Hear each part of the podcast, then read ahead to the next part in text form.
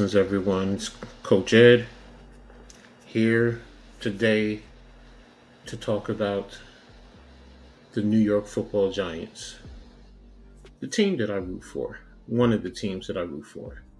And was thinking about what will it take for the New York football giants to improve their overall play. So I want to jump into that real quick and discuss that. But before I do, if you're new to this platform, make sure you subscribe and hit the notifications so you know when I post new content.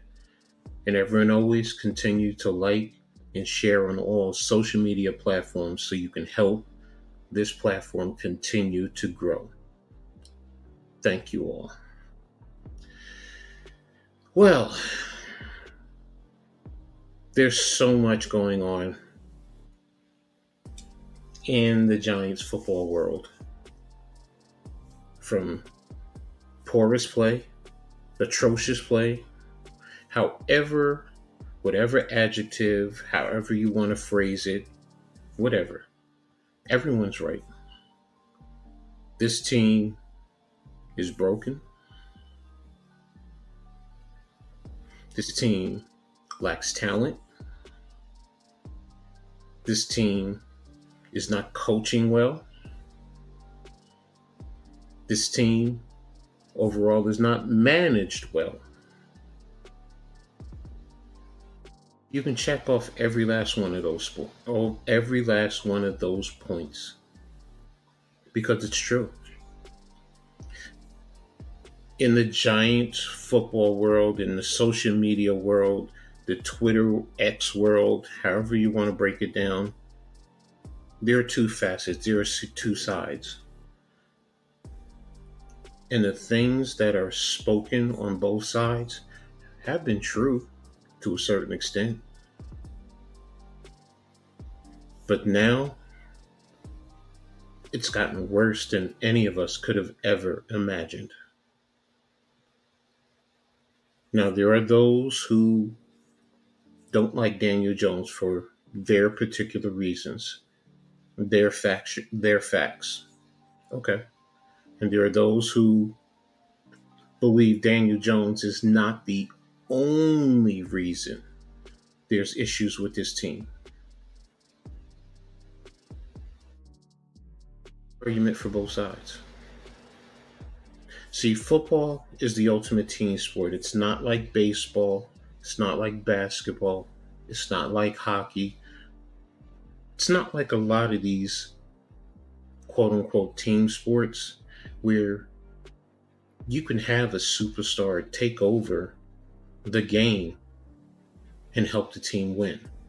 Now, I'm not saying there aren't players in the game of football who can take over a game? Yes, there there have been. I grew up seeing one of the greatest in Lawrence Taylor. And Lawrence Taylor would force an offense into so many tough, so many difficult situations. They would come to the line of scrimmage and have to find out where he was so you can adjust your blocking to it. You would sometimes have to give help, extra help, sometimes triple teaming him. So, yes, the game of football, you can see someone take over to a certain extent, but you still need the other 10 players to step up and produce. Now, we talk about the quarterback play. Well, yes, ultimately the quarterback still needs the offensive line to block. Yes, some quarterbacks help their offensive line by getting rid of the ball quickly. Yes, I agree to that. They also, with their pre snap read, identify what the defense is doing. So that can help the offense. Whether he slides a line protection towards a particular player, whatever the case may be. He gets on a special alignment with the wide receiver just by giving him a look, a little signal, whatever. So, yes, those do factor in. But, just like I talked about the offensive line, your skill guys have to catch the ball. They do. A quarterback can throw the ball, but if the skill guy, receiver, running back, tight end, if they're not catching the ball, then the pass was obsolete. So ultimately, the game of football is based on all your players out there, defensively too, special teams as well.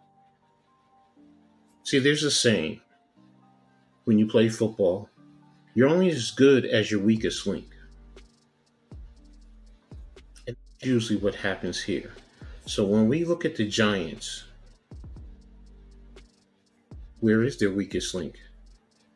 But I'm going to flip it. I'm not even going to say where's the weakest link because most of you will hit me with the quarterback, the offensive line, the wide rec- no number one wide receiver. We can't get the ball downfield. Defensively, no pass rush, missed tackles, um, inability to stay with your receiver. And you know what? A lot of it, if not all of it, is true. But I'm going to flip it to this way. What is the New York football Giants' greatest strength? Some might say offensively, Saquon Barkley, whenever he's healthy. Andrew Thomas, probably being the only reliable offensive lineman you can count on. John Michael Schmitz is a rookie, he's still developing, but Andrew Thomas, you know, when he's out there, you don't worry about him consistently playing porously. Defensively, you're going to say Dexter Lawrence if he's not getting double teamed. But again, it's far and few in terms of the strength of the team, some of you will argue. And I do understand it. As a coach, I've always tried to be extremely optimistic because when you have a level of optimism, it does trickle down into your organization. It trickles down into your players, and they play with a, a higher level of confidence. But when you're pessimistic, that becomes a negative cancer and it trickles. And I fight myself these past few days with optimism, pessimism. And it's hard. It's hard for me, of all people. I know most of you may not know me to that magnitude, but I'm trying to help you understand.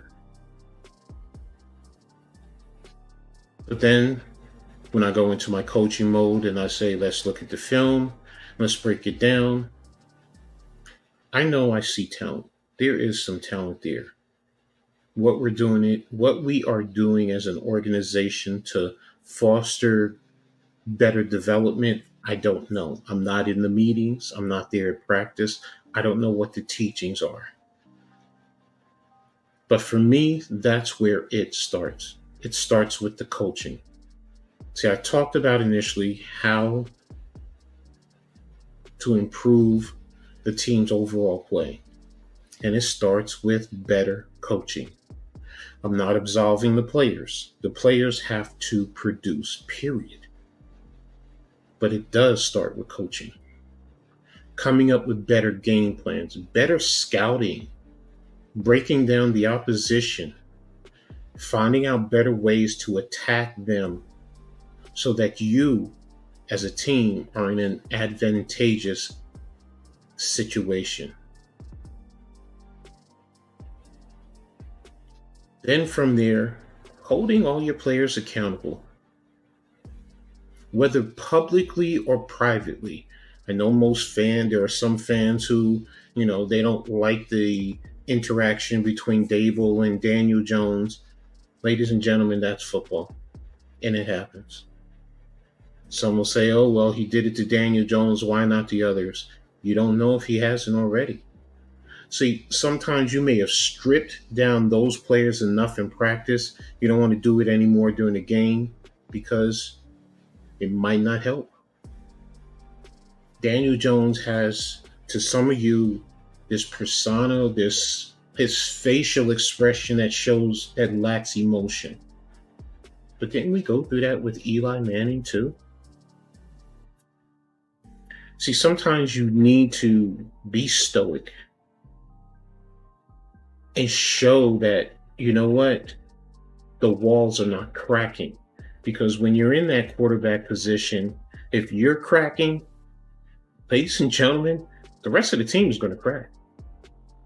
See, if the head coach yells, you know, rants, however you want to categorize his actions, players can adapt to that. But when you have a quarterback who's very stoic at all times and then all of a sudden starts to break, and that's what you will say, he's starting to break, and then you start to worry and you start to stress. I'm already there with Daniel Jones, but not because of that, but because of his play the constant hits. He's playing what I he's feeling the pressure. Whether he's trying to force things, he's not reading properly, he's panicking and leaving the pocket too early, he's not stepping up into the pocket. All of that is true, ladies and gentlemen. And that's because of constant pressure, constant quarterback hits, constant hits in the running game when he's running, sacks, all of that adds up. This goes back to what I said. To improve the overall play, it starts, it's not the only reason or the only thing, but it starts with the coaching. The coaches have to do a better job with an offensive and defense and special teams game plan with your teaching of the players, the techniques. You have to do a better job with these techniques. Putting the players in the right position so they can be successful. Excuse me.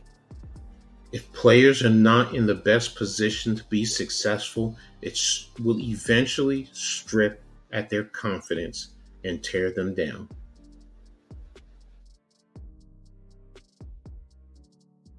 That's all I have right now.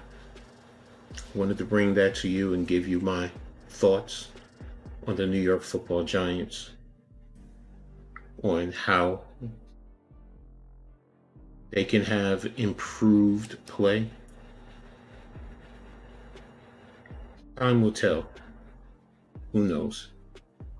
But thanks again for everyone for tuning in, listening, to this perspective.